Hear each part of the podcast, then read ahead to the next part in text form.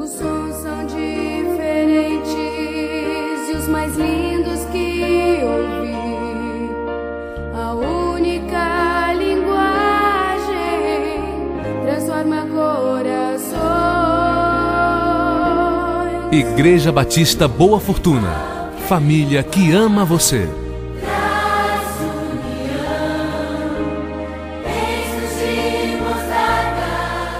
O tema de hoje é Tudo é possível.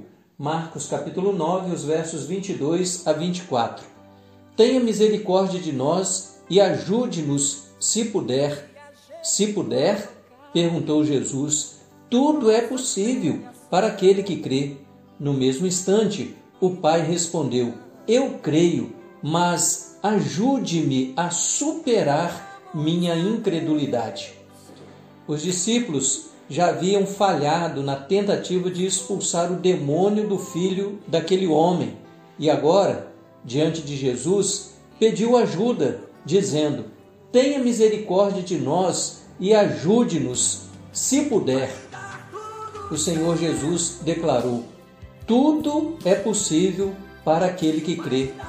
O pai do menino de imediato disse para Jesus: Eu creio, mas ajude-me a superar minha incredulidade.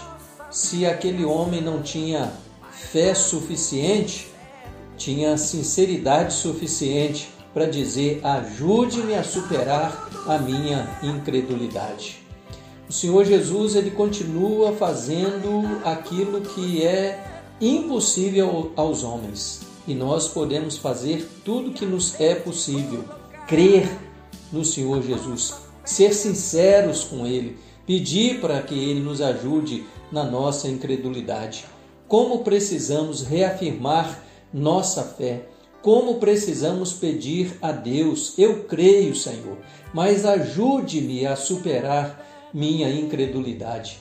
E então, daí para frente, andarmos por fé e não pelo que vemos, pois a palavra de Deus nos diz: O meu justo viverá pela fé, pois sem fé é impossível agradar a Deus.